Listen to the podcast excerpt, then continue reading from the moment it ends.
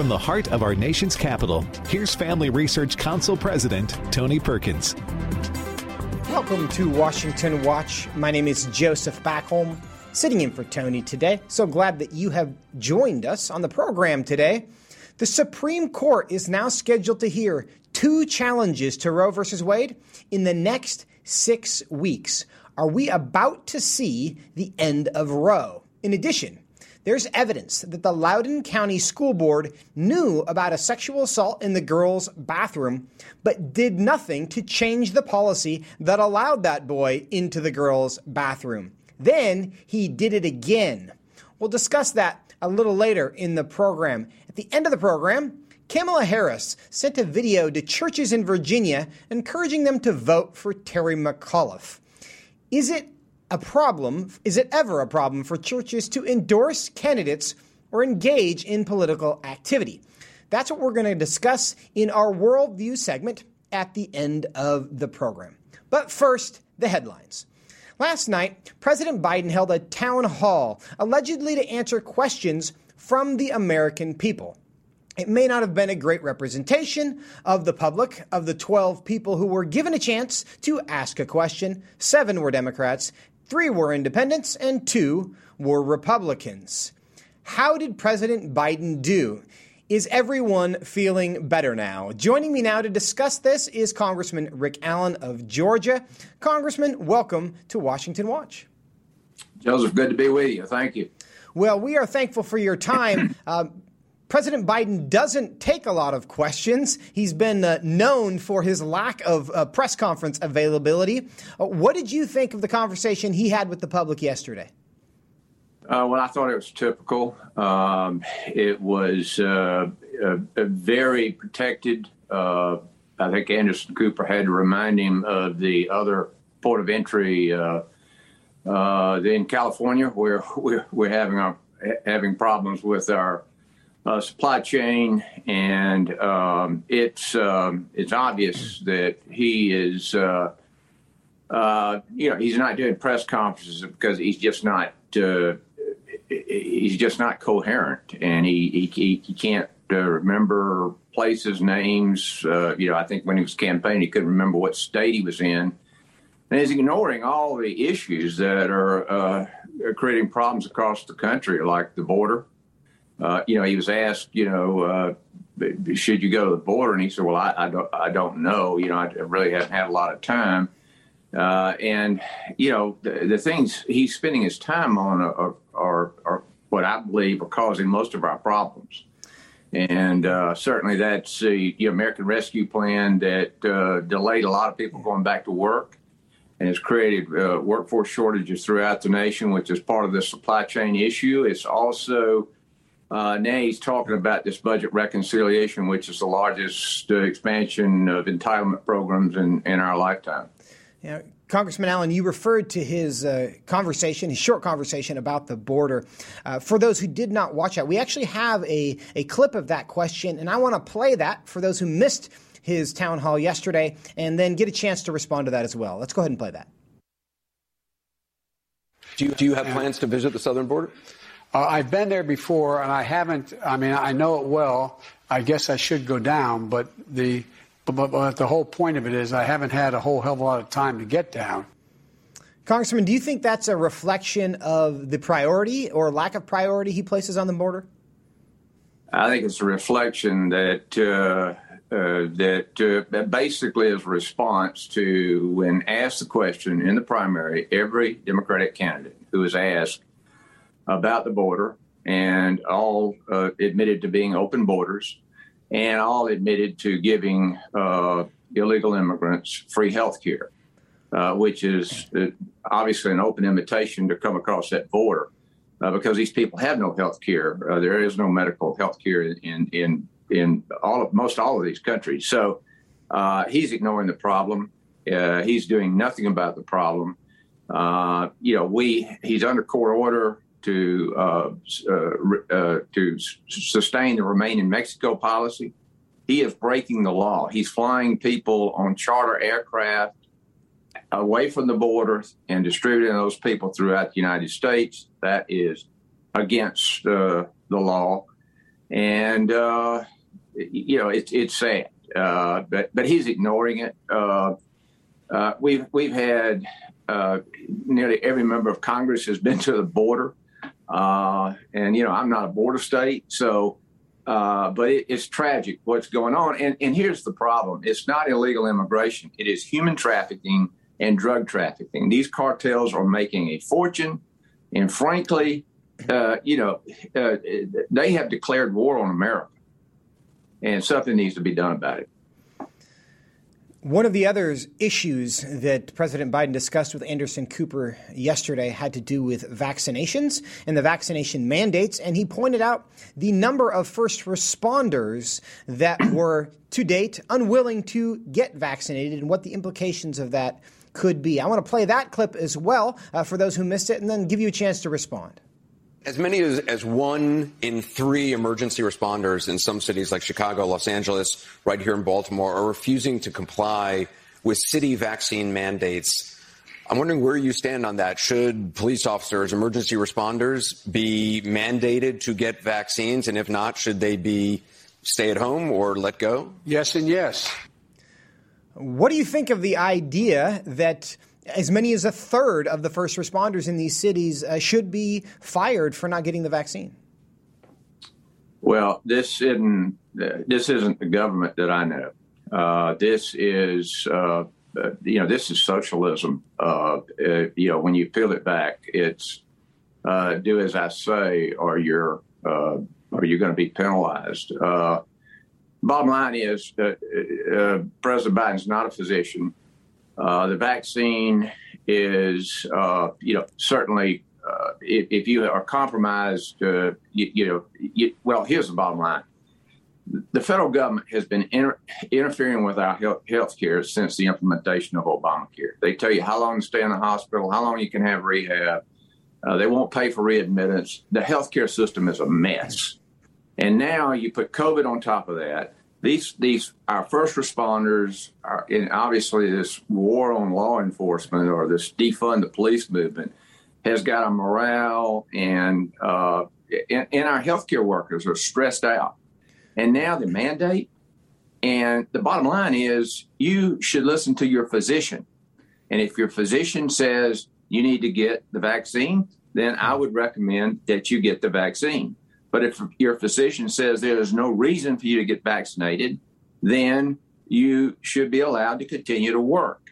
I don't know where the president is coming from this. Uh, you know, he he did say earlier that he was not going to mandate vaccines.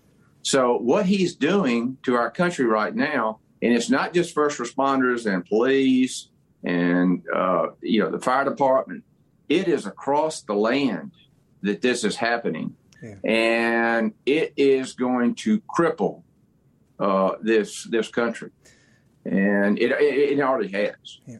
Congressman Allen, one of the issues uh, that has not been explained is why the federal government refuses to recognize natural antibodies. Is there a reason for those who have not gotten the vaccine that it would be unacceptable for them to go get a test and prove that they already have antibodies, which is what the goal of the vaccine is anyway?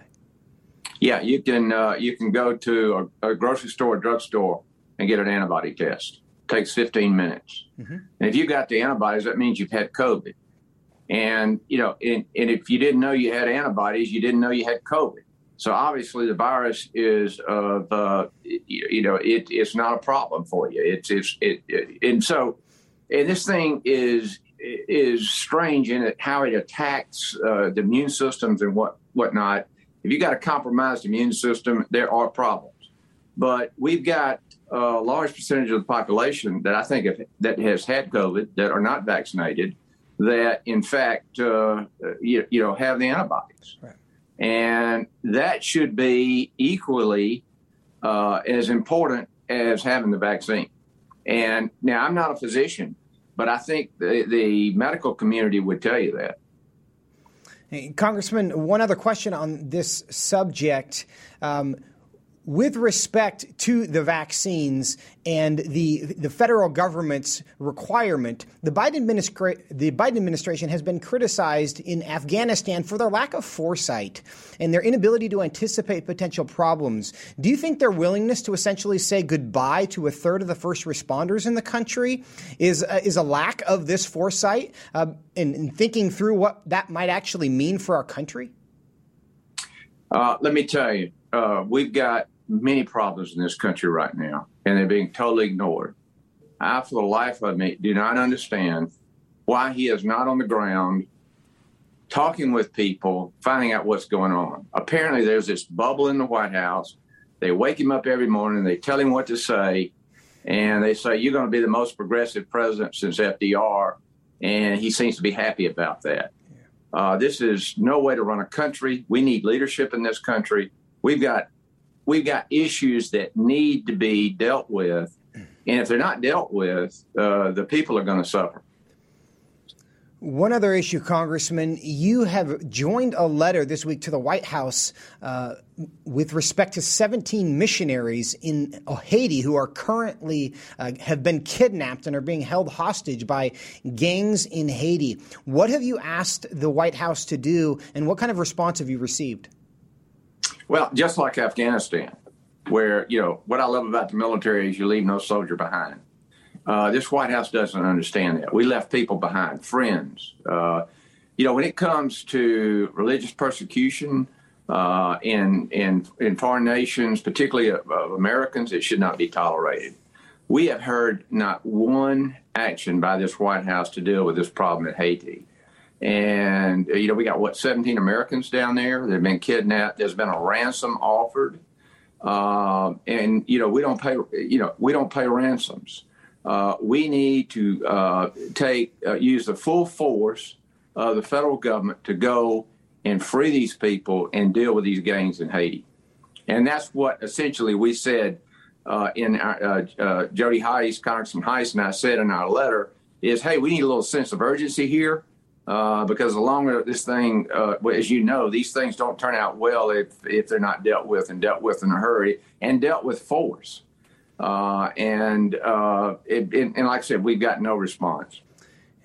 Have you seen anything from the White House, heard anything from the White House, just in general? Any indication of how they're handling this, if they're aware of it, what they plan to do?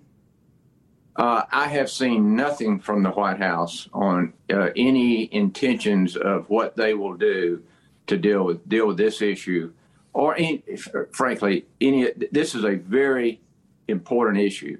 But I'm talking about all the other things I described. Uh, they're doing nothing. Uh, it, it, it, it, it's beyond belief. Uh, and like I said, people are going to suffer. We need to, you know, we need to deal with this. We need to deal through. Deal, you know, we should have our UN ambassador on this. I mean, uh, this this should be all over the news, and we're not hearing a thing. Congressman Rick Allen, we agree with you and we do thank you for your vigilance. And we hope that the White House will uh, take your suggestions and take this very seriously and bring them home because certainly every American knows if these were our loved ones, that's what we would expect. That's what we would demand from our federal government. And the hostages in Haiti deserve no less. Really appreciate your time and bringing this to our attention. Right. Thanks, Joseph. Now, stay with us. On the other side of the break, a second state Texas has asked the Supreme Court to overturn Roe versus Wade. We'll talk about what it means when we come back. Stay with us.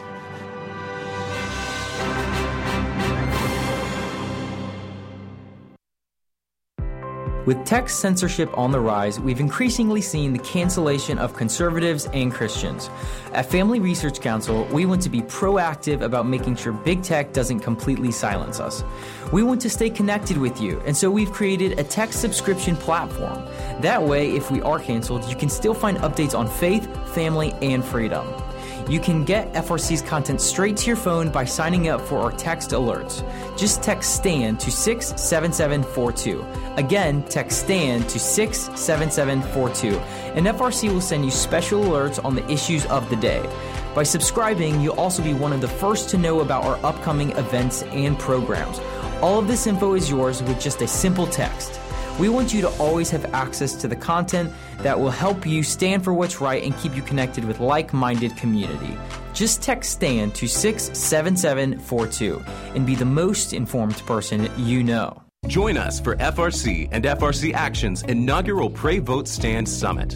In light of the growing opposition our culture has expressed against biblical principles and the truth of God's Word, we've launched Pray Vote Stand Summit to equip and encourage Christians to respond to this opposition from a biblical worldview. We will address issues such as protecting the unborn, the importance of the nuclear family, domestic and international religious liberty, developments in our nation's education system, and more.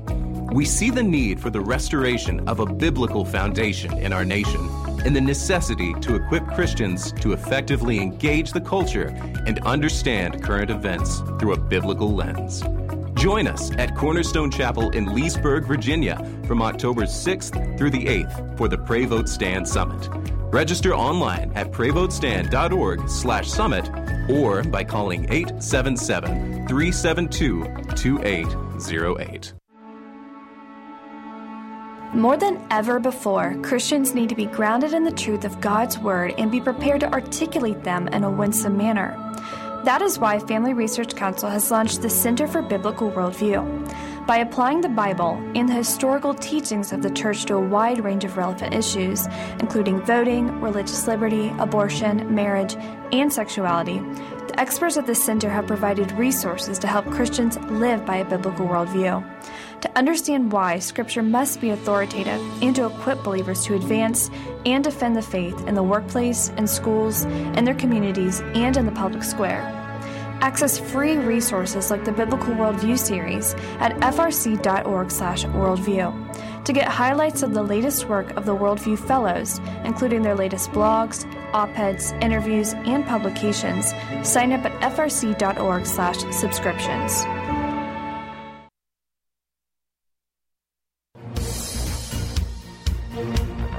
Welcome back to Washington Watch. My name is Joseph Backholm, sitting in for Tony. Glad that you are with us today.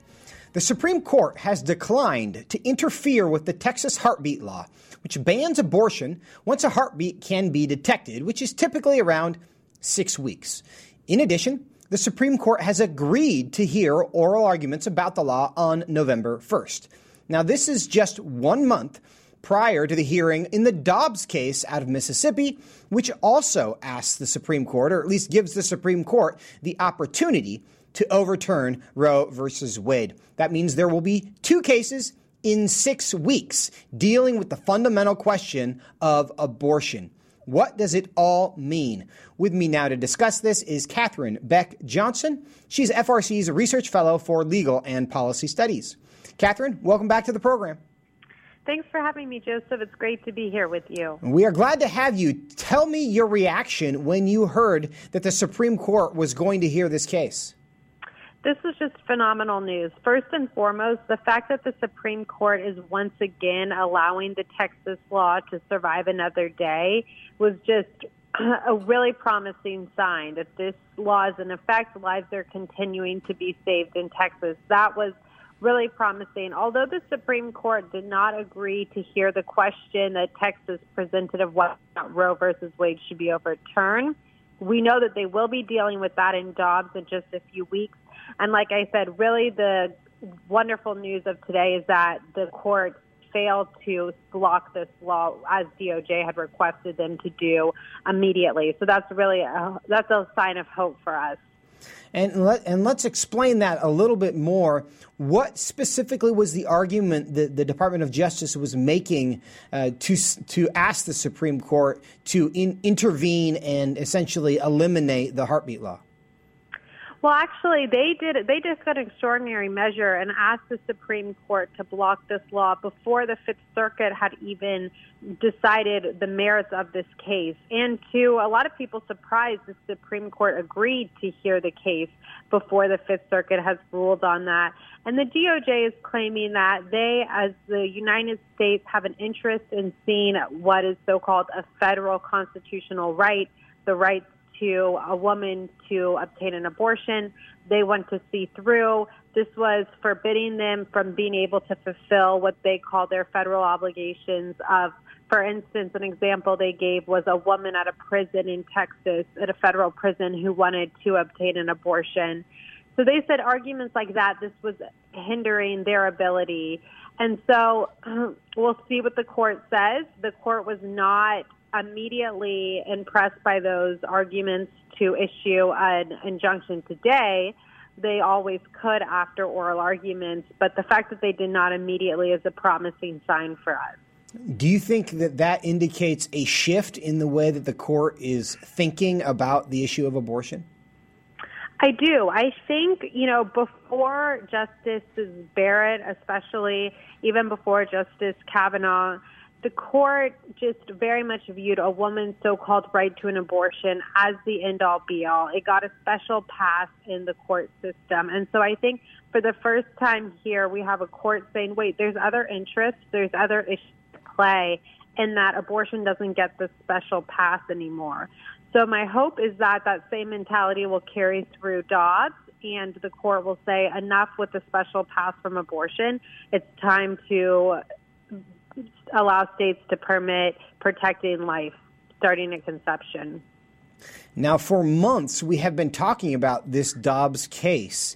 Explain to us what the difference is in these cases. Are the arguments going to be fundamentally the same? Are there different legal questions that the court's considering?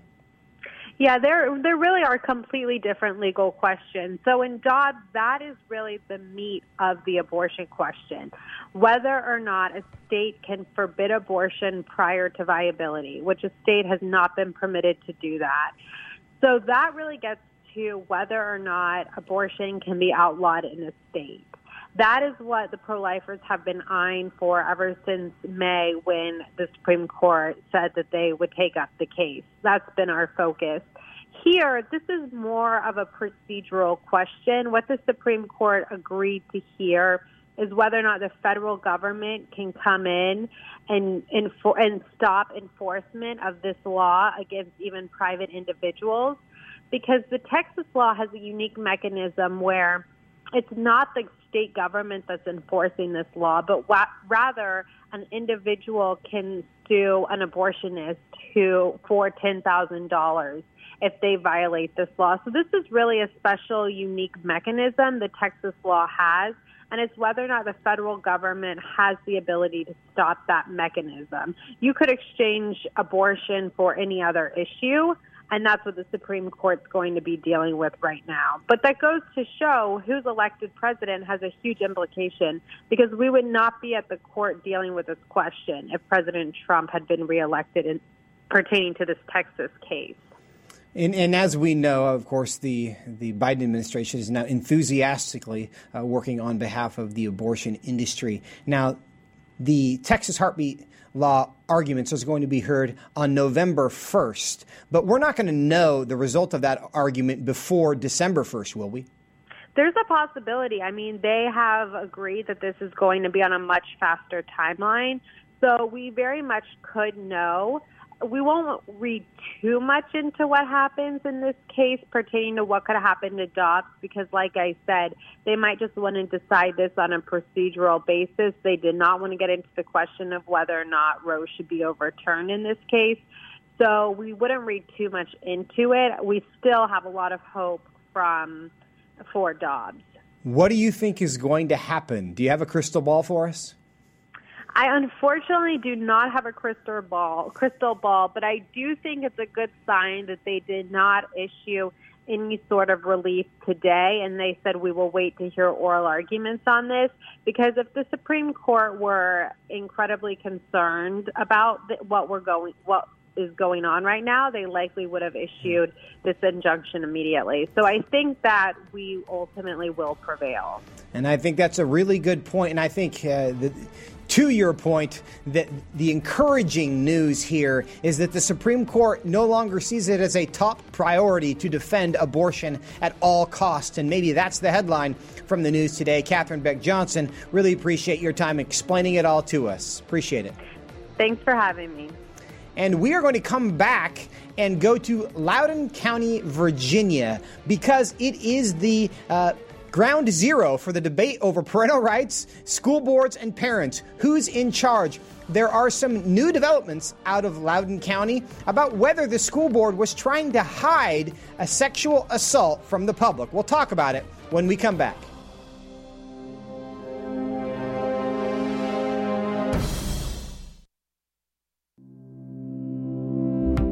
Do you want to be able to stay up to date on conservative news? Are you looking for Christian resources to help you stay politically engaged? Then download Family Research Council Stand Firm app. With all of our content available at your fingertips, you will conveniently be able to stay up to date throughout your busy day. The Stand Firm app will give you access to a variety of resources, such as our most recent episodes of Washington Watch with Tony Perkins, tweets and other social media posts, and our latest blogs, updates, and publications. Additionally, you will have the opportunity to take action and make your voice heard by contacting your elected officials on the issues that most concern you.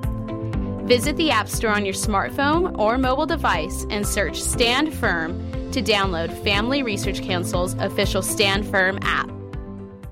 Have you ever tried to read the Bible daily, but struggled to get in a groove? It can be hard, especially if you don't know where to start, or how to understand and apply what you've read. Or maybe it's just that doing it alone has made it too easy to give up. Well, let me encourage you.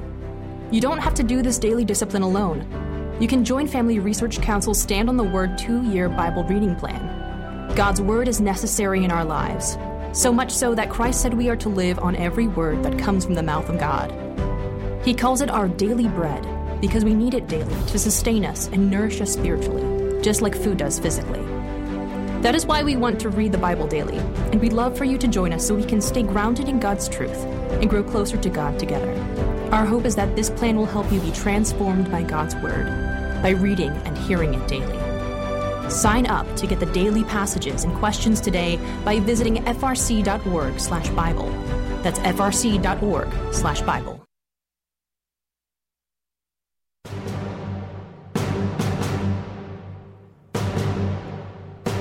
Welcome back to Washington Watch. My name is Joseph Backholm, sitting in for Tony Perkins. Educating our next generation should start in the home, where we as parents can and should teach our kids a biblical worldview in all things. But for many, public and private schools are the next avenue for shaping our kids' worldviews. Unfortunately, schools are now increasingly teaching not just reading, writing, and arithmetic, but also gender unicorns and critical race theory. And now, concerned parents are being labeled domestic terrorists for voicing concerns about their children's education, which should be their rights as parents. And, curiously, Loudoun County, Virginia, has become the battleground for all of it.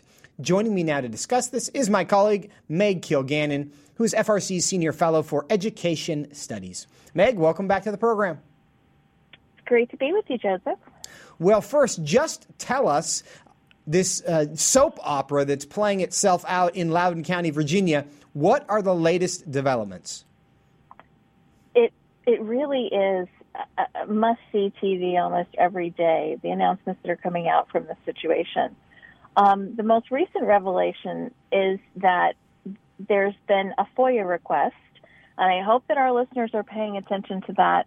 There's been a FOIA request that's revealed information. So we yes. hope that you all are in your own town. A Freedom and, of Information and, Act request. they they requested yes. the communications through the Freedom of Information Act. Yes. And we hope that you're doing that and in your own communities because this is the sort of information that you find out. Um, they they did a Freedom of Information Act request, and it turns out that in spite of their denials about the school board being made aware of the sexual assault that occurred in Loudoun County Public Schools in the bathroom, a male student who identifies as female was using the girls' restroom at a high school and assaulted, sexually assaulted a girl in the girls' bathroom. Now, Meg, and this yes. Some people might be hearing about this story for the very first time. So, just to catch them up, Loudoun County, Virginia has a transgender policy. They created one. An assault took place in a bathroom where a boy was in a skirt and sexually assaulted a girl. She reported that, but they tried to keep the lid on that. Is do I essentially have the story correct? You do, you do, and they wanted to keep the lid on it because they didn't pass the official policy yet.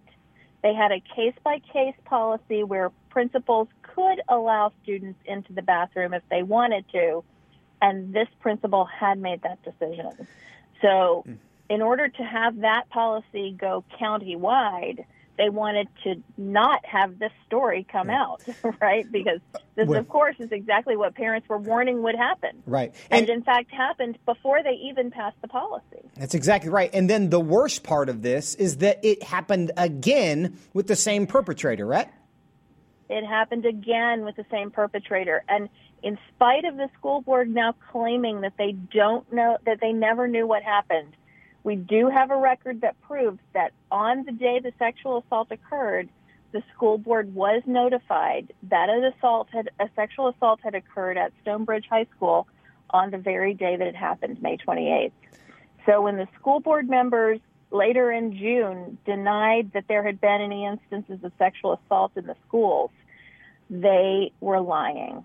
And this this it, this this information condemns every sitting member of that school board, with the exception of the one who's been recently appointed after that meeting. And then the um, father, a, Meg, another twist in this that I don't know which is the worst part of this. The father of the girl who was originally assaulted, who had reported the assault, showed up at the school board meeting very upset, as one might reasonably expect a father in that situation to be. How did the school board respond to that father? The school board shut the meeting down, and um, he was arrested at the meeting. Uh, it, it's it just defies all belief, honestly, the way that this has played out. I think that many, many parents can identify with this father who was there to just he he, he said that he hadn't even planned to speak. He was just there to see what was going on. He knew that they were talking about this policy that was going to allow boys access to the girls' restrooms, and he wanted to see and hear what was happening. And somehow, in the melee that ensued, he ended up being the one that was arrested. Now, Meg, there's been so much activity in Loudoun County. Is any of this activity resulting in real change? Well, the um, that remains to be seen. The Education Board in Richmond, Virginia, uh, has not commented on this. Uh, I think they're just trying to get through. We have a governor's race in Virginia that's happening in November, and they're just trying to, uh, you know, white knuckle it through to the end of this campaign, hoping to to have the Democrat be elected, so that we can further sweep this under the rug and not do anything about it as they would want. Um, so the Republican candidate for office, though, has laid out a plan uh, for education in Virginia, and he's demanded an invest- full investigation of the situation.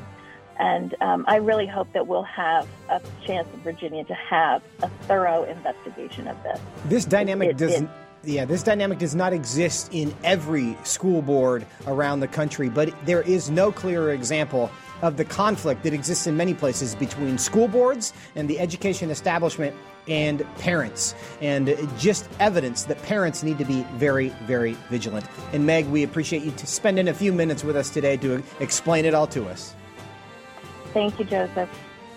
We are going to continue to follow this because there may be no more important issue, and we hope it certainly encourages you as parents to get involved.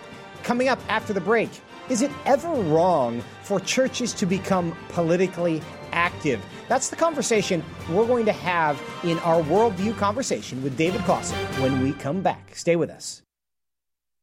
Are you a university student? Do you know a university student? Specifically, one who wants to grow as a Christian leader to influence public policy and culture? Look no further. Family Research Council has a life changing 12 to 15 week internship program that prepares and equips students to take the next step in their professional journey. With a speaker series focusing on careers and callings, lectures from prominent conservative leaders, and weekly biblical worldview trainings, students will grow in personal and professional development. Interns will have the opportunity to work in policy, communications, event planning, and more. They will gain real world experience working directly with our experts who will guide them in pursuing careers of influence so that they can make a difference wherever God calls them. This paid internship offers fully funded housing in the heart of downtown DC, giving interns the chance to experience our nation's capital. Visit frc.org/internships to apply. Is real biblical masculinity lost forever?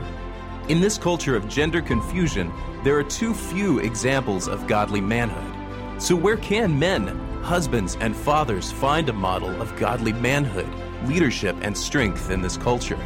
Try our Stand Courageous Men's Ministry.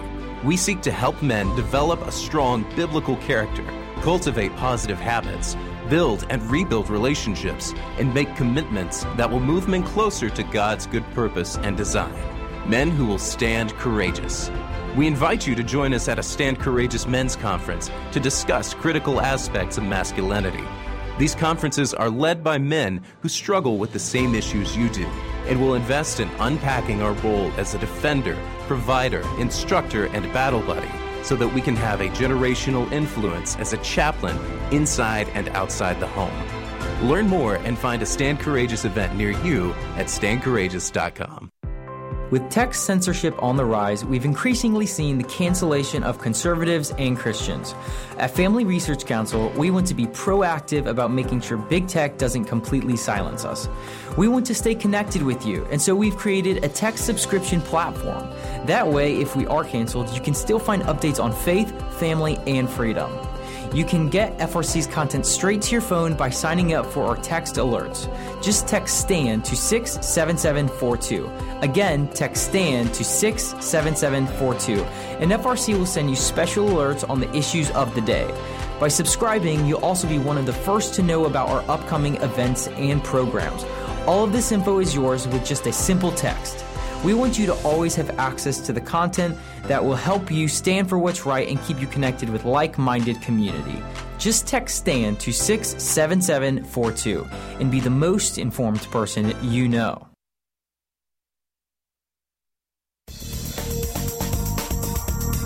Welcome back to Washington Watch. My name is Joseph Backholm, sitting in for Tony today.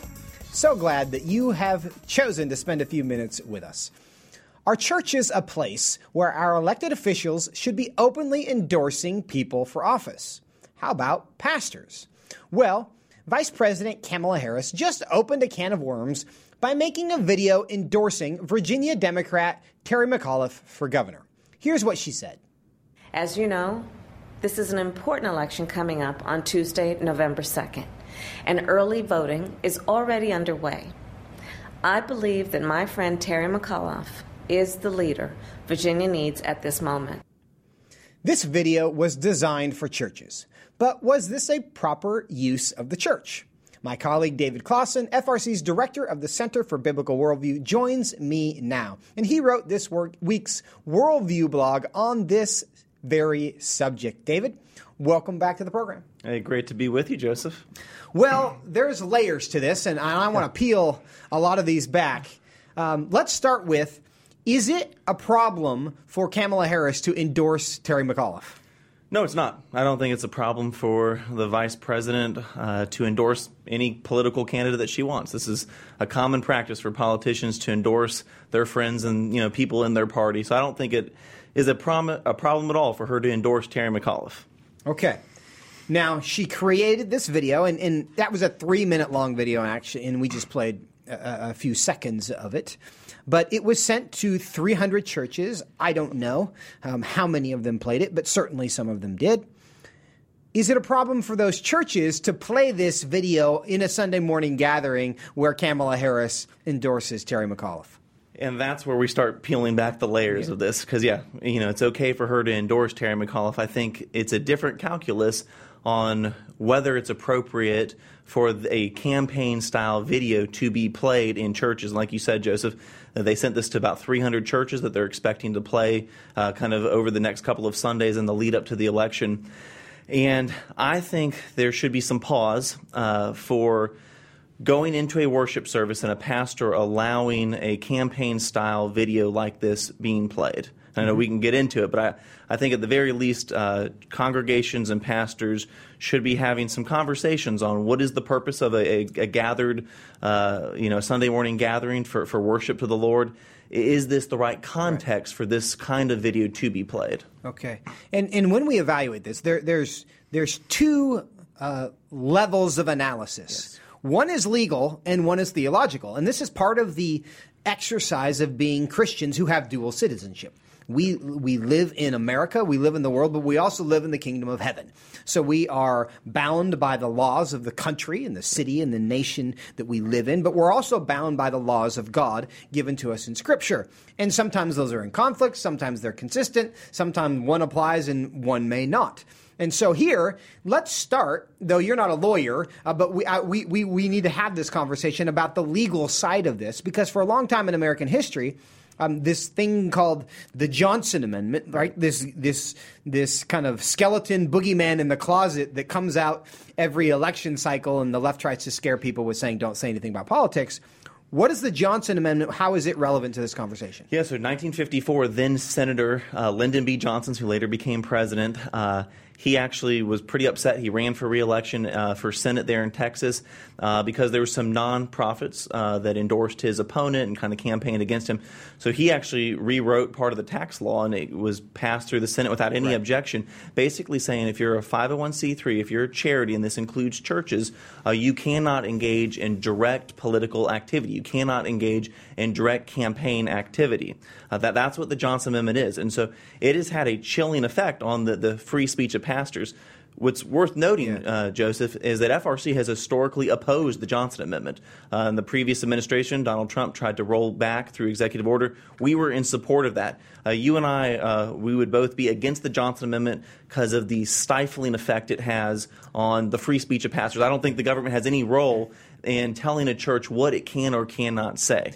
The Correct. question, though, becomes is this wise? Is this proprietary? And that gets sure. to the second section. In, in, but on the issue of the Johnson Amendment, for those who are confused about it, because I think it is true, you referred to the stifling effect that it has, has, has had on pastors. And there are still in America tens of thousands, I'm sure, pastors who believe there is a real legal risk associated with certainly endorsing candidates. And some people think that even talking about a political issue that seems to impugn one political party or another. And so there are a lot of pastors who stay away from any kind of discussion about cultural issues because they have this very sincere, though I think based in ignorance, yes. fear that there's something legal that could happen to them um, if they have these conversations. And what I think, if you, listener, are in that category um, of, of, of pastor or just person that essentially that issue has been lost legally. Yes. The Supreme Court hasn't ever intervened, but the IRS has said in writing that we are not going to enforce this. The Trump administration had, uh, by executive order, kind of repealed it, and so certainly they were doing nothing. But there are no churches losing their tax exempt status. And there's something that the our friends at the Alliance Defending Freedom have run for more than a decade, this something called Pulpit Freedom Sunday, in which they encouraged and gathered a whole bunch of pastors to do the very thing that the IRS allegedly was telling them they could not do because they wanted to get into court and prove that it was legal for pastors to say whatever they want from their pulpit. And the IRS, even though they had literally thousands of sermons yes. mailed to them where, pe- where these pastors were violating the law, the IRS refused to enforce it. So, uh, pastors, there are many who are trying to get in trouble with the IRS who can't. So, if you're not trying to get in trouble with the IRS, the likelihood of you getting in trouble with the IRS is quite small. No, and let me just add, Joseph, no church has ever lost their tax exempt status. Uh, in 1992, uh, one church actually ran full length national advertisements against yeah. Bill Clinton. Uh, the IRS contacted them, basically said, You probably shouldn't do this, we'll take your exempt letter yes. away. But even they didn't lose their status. And so while the Johnson Amendment is on the books, there is really no practical effect. Right. So that's the legal side yes. of this. That's that, that pastors church leaders should not be afraid no. of the IRS when it comes to this analysis. Yes. But there's this whole other question. Okay, the First Amendment should allow us the freedom to say what we want, but not everything that we are legally free to say does the scripture say you should say, of course, and there's many examples of this. So when a when a pastor is having this this deliberation, and, and certainly many pastors have have parishioners who will come to them and say, Hey, this is an important issue, or this is a good guy, or this is a bad guy. I need your help. What should they be thinking about? Yeah, I think we need to go back to the question of, you know, what is the purpose and nature of a church? So if I was an elder, if I was a pastor of a local congregation, the conversation I would be wanting to have with my fellow pastors and with my church is just reminding them, you know, the, the purpose of the church. And I think, you know, just I don't think we think very often deeply about what the church is. Well, you know, why does the church exist? Well, what is the church? It's the gathered gathering of, of those who have been uh, saved by faith in Christ, that they've gathered together. The church exists to worship God. Uh, the church exists for the preaching and teaching of the word, right. uh, building up and edifying the saints. It exists for evangelism and discipleship. Uh, the church exists for mercy ministry. Uh, so those are the, the primary purposes of why we gather on a Sunday morning on the Lord's Day to remember the resurrection of Jesus Christ and to, to share the gospel. However, uh, the Bible also tells us that we need to love our neighbors. And so that's why in elections past, I've been very vocal uh, that one of the ways we show love for our neighbors is by engaging in politics. And so I, if I was a pastor of a local church, I would have no problem hosting voter registration drives in my church, making sure people are registered uh, mm-hmm. so they can go vote because I think there's an obligation to vote. I also have no problem giving out voter guides uh, that just lay out the issues. Where does candidate X and candidate Y stand on abortion, religious freedom, marriage, education policy? So I think it's important that we remember what the purpose and nature of the church is, and from there, how do we honor the Lord? How do we love our neighbors? And so I think we do need to engage, but we just need to be thinking deeply about how this fits in with the mission of the church. And so the the question here, because obviously Vice President Harris was very explicit, you should go vote for Terry McAuliffe, and politically that's not something I would agree with. But um, the question here is whether that's an appropriate message in the church. Um, but what if somebody had said, you know, it's Glenn Youngkin who's her her opponent. Would the evaluation be any different if this was a candidate that you might prefer? And Kamala Harris, or let's say in a world where it's Vice President Mike Pence, go vote for for Glenn Youngkin. Is that analysis different? I think, in one sense, it's a similar analysis asking what is wise, what is proper. Is it appropriate to actually, from a pulpit, endorse a candidate? And I think every pastor needs to make that decision, every elders. Again, I don't think the government should be able to tell them what they can or cannot say or what they can and cannot do from their mm-hmm. church. So I think it's a it's an issue of wisdom. But what I do think that churches should would absolutely do is look at the issues. So just even in this election, Terry McAuliffe versus Glenn Youngkin, they have very different positions on abortion, religious freedom, issues of the family, issues, Joseph, that the Scripture speaks really clearly about. And so I would have no problem walking through the issues with people in my congregation um, if I was a pastor in Virginia right now. I would say most pastors, in my experience, would be unwilling to cross the line yes. of endorsements. I, I, I know some pastors who will, and we're, and we're going to talk about them in a moment, but I would say most pastors that I know would, even those who speak to issues, which is which is I think appropriate and just part of discipleship, would say, I am unwilling to endorse a candidate from the pulpit in a church. Why do they feel that way? I think they would feel that way just because kind of what I said, what the nature and purpose of the church is. Because you know, eh, my goodness, you know, in the New Testament, how often does Paul talk about the importance of the unity of the local church? And you know, the, the, politics can be divisive, and so I think that impulse of not wanting to cause unnecessary division would, you know, that's where a lot of pastors say that's a line. I, I'm fine with talking to the issues, but there's a line I don't want to step by. Kind of standing behind that pulpit saying, uh, with the authority of me being a religious yeah. leader, I don't want to pick one candidate over the other. I think that's where that impulse comes from. Okay. The desire to to maintain unity within the church is one that's very real, and I think the argument you made made is is a commonly held one. I'll ask a question this way, and I don't even know if I know what the answer is. Can a vote be sinful? That's a good question, Joseph. I feel like we could have a whole segment on that. I think in some cases, probably it could be sinful uh, if the, the candidate that you are supporting is just the, the, the positions and the, the things that they are advocating for are just abjectly evil and abjectly wicked. Okay. And, and, let's let's be very let's let's put a finer point on this question so it's not abstract. And we've talked about this at other times. If there was a candidate in in the world that we're living in who was running and somehow became a viable candidate on the platform of reinstituting chattel slavery. Would that be a sinful vote to vote for that person? Let's say they were pro life, but they were like, you know, pro chattel slavery as well, and we won't get into the confusion of that worldview. But let's say that person existed. Would it be sinful to vote for them? And therefore, would it be an obligation of pastors to prevent their congregation from committing the sin of voting for the chattel slavery candidate. That surely is a morally confused world to be well, pro life yeah. and pro chattel slavery. And I think something that would be that because what is that, Joseph? The, the situation that, that that would be morally heinous. That would be wicked. It would be confused. And so I think I could conceive of a world, even with the things I just laid out, where I could see, you know, a pastor saying, "Hey, this is the issue." And my conscience is leading me to vote against this person. And I, I, I wouldn't have an issue with that because I think there are some issues that cross a threshold of being so morally repugnant uh, that we do need to take a stand. Well, and we are looking forward, but then this causes me to look back to 2020 where we had this very question because I am one who actually believes that the scourge of abortion yeah. is probably worse than the scourge of chattel slavery, which was very, very bad. Um, so is that a is that a line? And I think we've asked ourselves, we've forced ourselves to consider a question again about whether it's actually wrong if your if your vote is going to support something that is morally unambiguously evil. Is that vote sinful?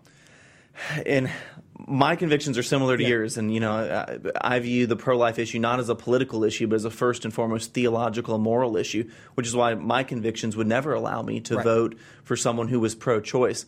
I do know, and I talk to pastors around the country who have other concerns that they also view as first-tier moral issues. And you know, I want to I want to extend grace sure. to people who would have their conscience would come down on these issues a little bit differently. But as far as the kind of the theoretical you just laid out for me, that was the calculus that I went through, Joseph, in 2020 mm-hmm. and 2016. I could not bring myself to vote for someone who was pro-choice, and not just pro-choice. Yeah. Uh, you have candidates now who are saying that the federal government should be funding abortion up till the moment right. of birth, and maybe even after birth. And so I think that pastors need to be clear on where all these issues and where the parties do stand.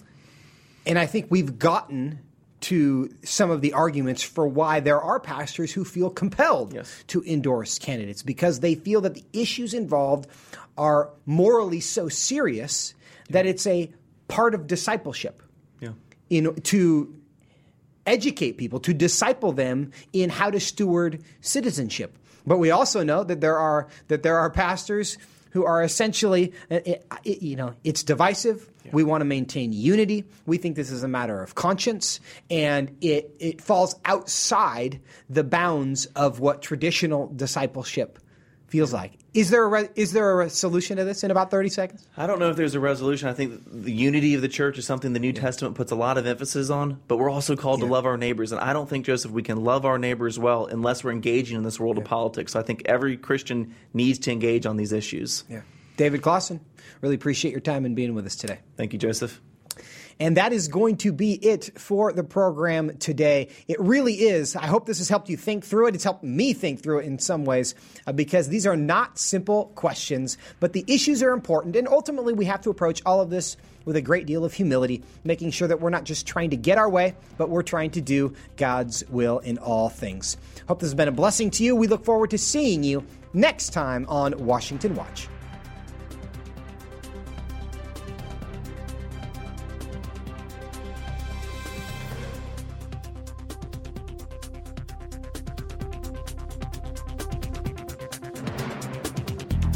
Washington Watch with Tony Perkins is brought to you by Family Research Council and is entirely listener supported.